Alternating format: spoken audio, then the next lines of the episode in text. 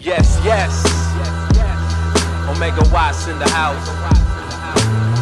Now, now, now let me set the table.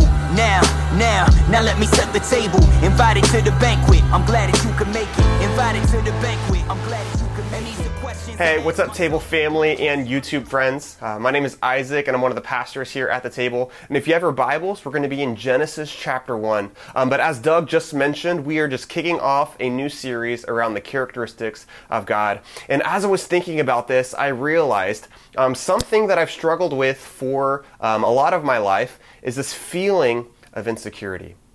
And I know for me, um, I know for all of us, our insecurity looks may look a little different. But for me, uh, what my insecurity looks like is it really comes up um, in meeting strangers. I know for if you know me in person, I, I can appear very outgoing, but at times I still feel very insecure around meeting strangers.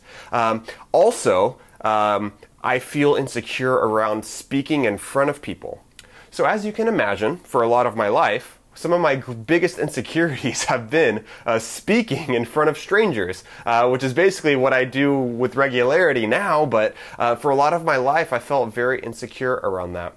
Um, and whenever that happens, whenever I'm with strangers or whenever I'm um, speaking in front of people, um, at times I just feel so uncomfortable. And maybe that's how you feel um, in your insecurities. We just feel so uncomfortable. So if you've ever felt insecure, if you've ever felt uncomfortable, um, there's one thing that I want us to grasp that's really going to help us. It, but if we don't grasp this one thing, uh, then we're going to be powerless, powerless over insecurities. So, what is the one thing? Well, it goes back to one of the characteristics of God, and it is the greatness of God.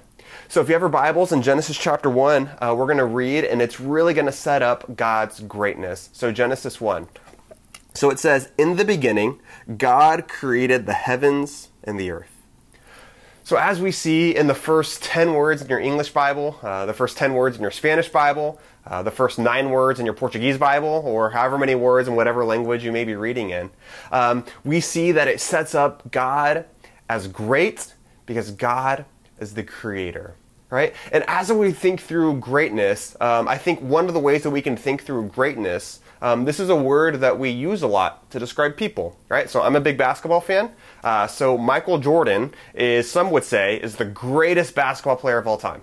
Um, some might say, no, no, no, no, it's LeBron James. LeBron James is the greatest basketball player of all time. But for me, I'm a Houston Rockets fan, so I say James Harden is the best scorer of all time. Uh, maybe sports isn't your thing. Maybe um, it's maybe you're a big Disney fan, or you're just a fan of business, and you think, man, Bob Iger.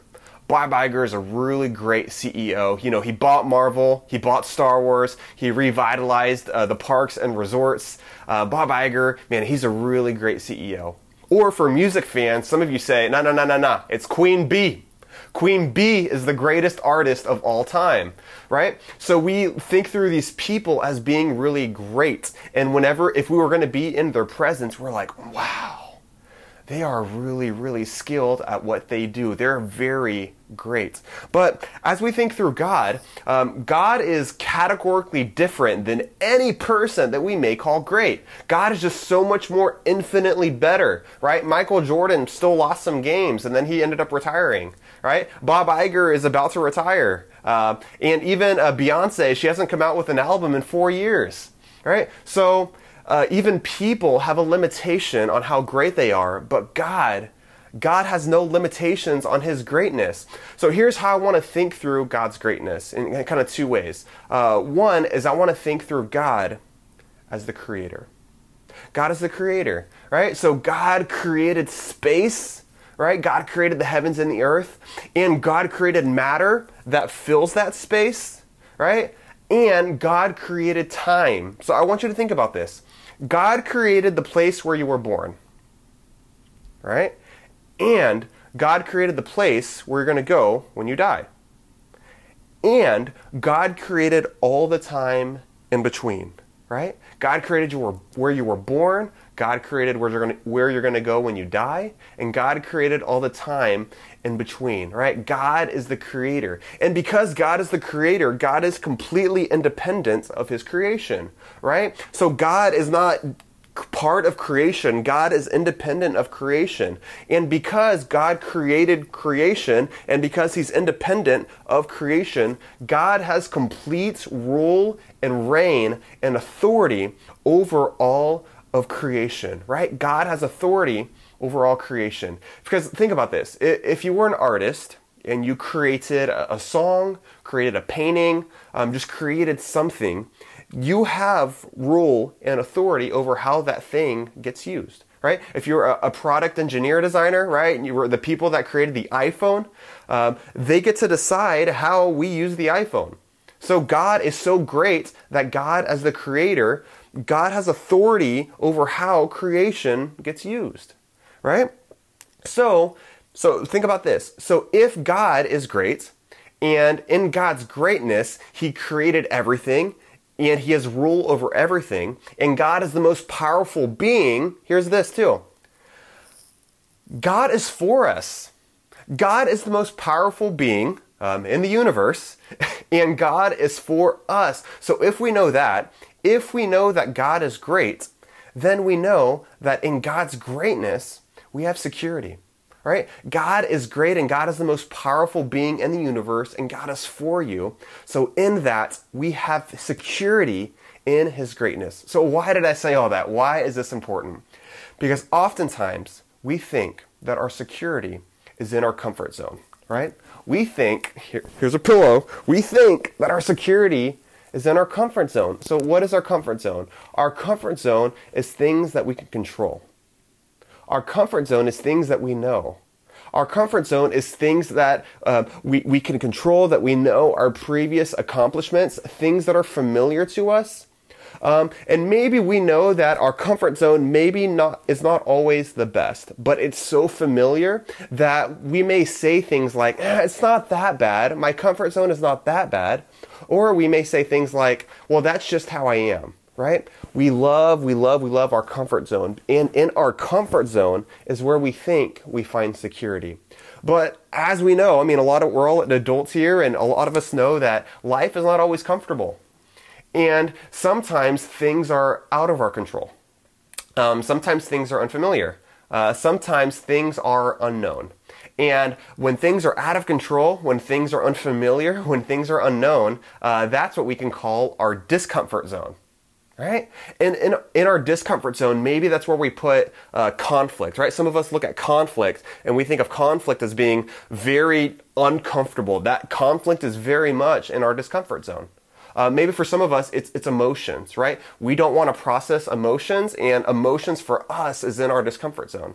Um, or maybe for some of us, it's appearing weak. We don't want to appear weak. And any sort or any thought or any sentiment of appearing weak is in our discomfort zone. Um, for some of us, we feel so much social anxiety. Uh, for some of us, we assume that people don't want to talk to us. So even the thought of approaching people, the thought of talking, the thought of being the first one to talk, right, brings us so much discomfort, right? Because that's in our discomfort zone. So most of the time, we don't feel insecure in our comfort zone. We feel so much insecurity in our discomfort zone, right? And we only think that we're secure when we're in our comfort zone. So we will avoid any discomfort because we think that the discomfort is what's ca- causing us insecurity. But here's what we know here's the truth is that if God is great, if God has created everything, if He has authority over everything, then in God we have great security.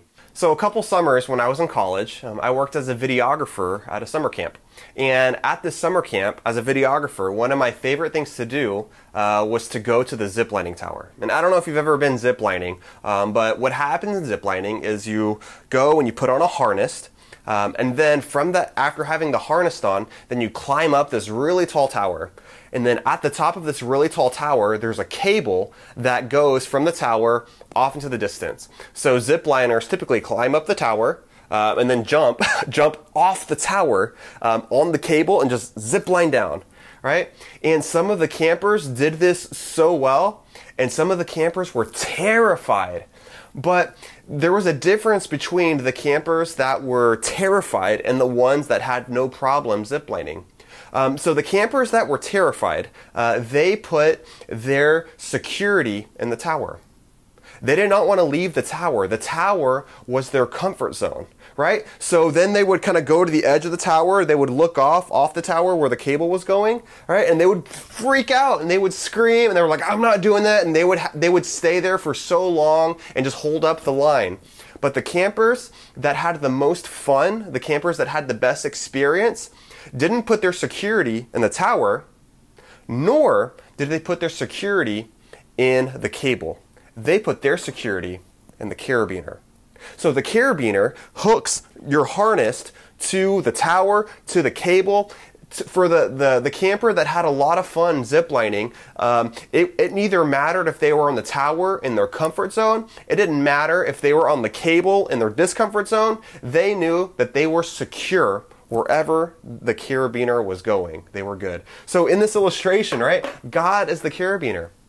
God is the security. And we can go in our comfort zone or we can go in our discomfort zone. It doesn't matter. We know that God is with us, God is for us, and God is great. So we know that in God's greatness is where we have security. But God actually does something really interesting with his authority over creation. So let's read in Genesis uh, chapter 1. It continues. So God creates the whole earth, and then God created humans. And then we read in Genesis chapter 1, verse 28, where it says, And God blessed them. This is the humans, male and female, that He just created. And God said to them, Be fruitful and multiply, and fill the earth and subdue it, and have dominion over the fish of the sea, and over the birds of the heavens, and over every living thing that moves on the earth right? God gives his authority over creation to us. So, how can we have security in our discomfort zone? The same way that God has authority over creation. He speaks, right? And we see that one of the ways that God demonstrates his greatness is that he speaks, right? We see in God said, Let there be light, and there was light. God spoke, and creation existed. So, for us, for you, to have authority over creation, right? In our comfort zone and especially in our discomfort zone, here's what we need to do speak up. In order for us to have the same authority over creation uh, that God does, in order to rule over creation um, on His behalf and find security in that, we need to speak up. So, here are three ways um, that you can speak up with security in your discomfort zone.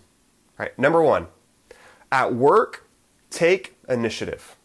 Take initiative. Look, God is great and God has given you security, right? So you don't have to be uh, you don't have to be passive at work. You don't have to just let somebody else work on the project, right? You don't have to just kind of like show up, clock in, not really enjoy it. At work, you can take so much initiative. Whenever there's a problem, you can solve it, right? You can be, um, you can be someone that takes action at work. You can take initiative at work. You can speak up. You can raise your hand um, to solve things, to, to work on projects, um, to just to accomplish things there in your work. At work, take initiative. Speak up. Number two, in your groups, encourage and offer feedback. Now, I know for some of you, you're, you're in a life group, right? Uh, for some of us, it, maybe we're in a group at work on our team. Uh, maybe for some of us, we're in some other organization. For some of us, maybe it's a group of friends. Maybe it's a group of family members. Whatever group that we're in, we can encourage and offer feedback. What do I mean by that? I mean, by encourage, um, think about how you can build somebody up. Think of something proactive that you can say to somebody to, to help them uh, realize that they're doing a good job, right? Maybe it's a coworker, they're doing a really good job. Tell them. Tell them they're doing a really good job. Maybe for some of you, you're in a life group and you see your life group leader, and every week your life group leader is there, and every week your life group leader is trying to facilitate conversation, and every week your life group leader is checking in on you encourage them right? They're, they're, they're putting in really good work. Encourage them. Tell them what they're doing well. Say thank you right? Encourage them. Tell them that they're doing a good job right? But also where there's opportunities for improvement right? Whether it be at work at church wherever you are offer feedback offer feedback. Say hey can i help you with something? And then you you tell them a, a way that they can improve offer feedback right? It's hard for people that are leading uh, some, some, for those of us that are leading sometimes we have no idea how it's being received and we don't know if we're being helpful. Um, some leaders just want to be helpful because they care about you. So the best thing that you can do uh, when you're part of a group is to offer feedback. Encourage them and then tell them things that could improve and get better. Both things are really helpful. But i will say this I would encourage three to four times more than you offer feedback, right? Just encourage, encourage, encourage somebody. And then once trust is built and they know that um, you actually like them, um, then you, f- you have permission to speak into their life by offering feedback, right? So uh, in groups, encourage and offer feedback. Speak up. And number three, number three, in your one on one relationships, set boundaries. Speak up to set boundaries in your one on one relationships. What do I mean by boundaries?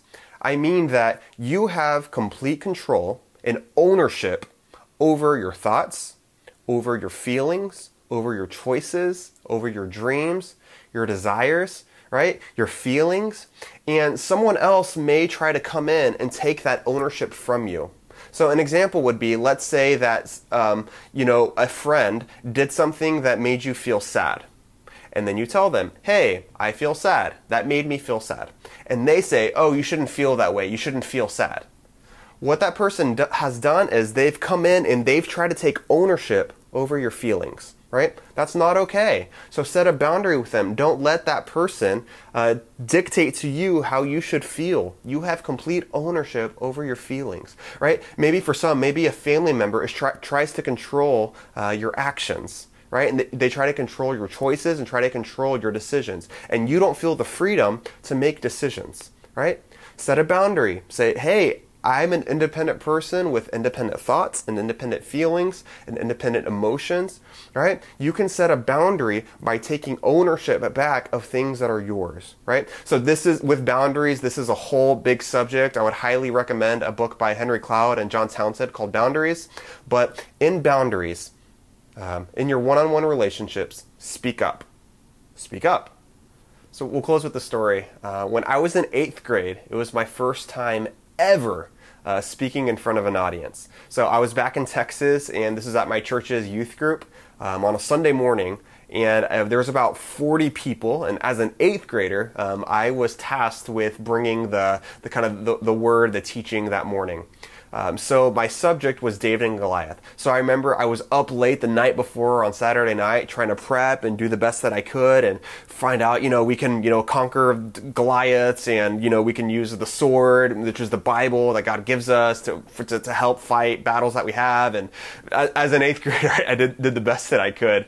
And I remember I was there and I was front of, in front of everybody. And I was, in the moment, I was terrified. I don't know if you've ever experienced this, just eyes just peering at you, waiting for you to say something. And I, I remember speaking for maybe in three minutes, four minutes around like, hey, you know, we can use the Bible as our sword to help fight the battles that we have. I think that was kind of the, the gist of the message. And, and then I was done. It was like the shortest message ever. And then the youth pastor came up and kind of did like the worst thing that can happen. He was did such a good job like handling that situation, but as a speaker, did the worst thing possible, which is say exactly what the speaker just said, but say it so much better in such a much in such a much better way. And I was sitting there like taking notes like on what he was saying on this message that that I had had, had prepped. But I remember in the moment just feeling so uncomfortable and just feeling so uh, insecure. And then from that, thinking, oh man, like I don't know if I'm ever going to be able to get up in front of people. That was so terrible. I had such a terrible experience. I don't know if I could ever get up in front of people again to speak. And then, um, you know what? I got, I got asked again to speak, and it was marginally better, but not by much, and still felt very uncomfortable. Um, and then for, for the next few years, just maybe about, you know, once a year in different settings that I was in, got asked to speak and it was uh, not very good at all. And I was so uncomfortable, um, but was gaining just a little more security, um, knowing that people don't hate me even if I do a really bad job speaking. Um, so, so now, even though speaking is something that I'm definitely still developing and something that I'm still working on, um, and even though at times, again, with new audiences, um, sometimes I just feel very uncomfortable. But the thing that I need to remind myself of, regardless of how uncomfortable I feel, is that because of the greatness of God, I have security in Him. And if God has asked somebody else to ask me to speak, it doesn't matter how I feel, it doesn't matter how uncomfortable I am, I just do it. Um, because I know that I have security in Jesus, and regardless of how I do, and regardless of my performance, um, I know that I just want to do what God has asked me to do, regardless of how uncomfortable I am.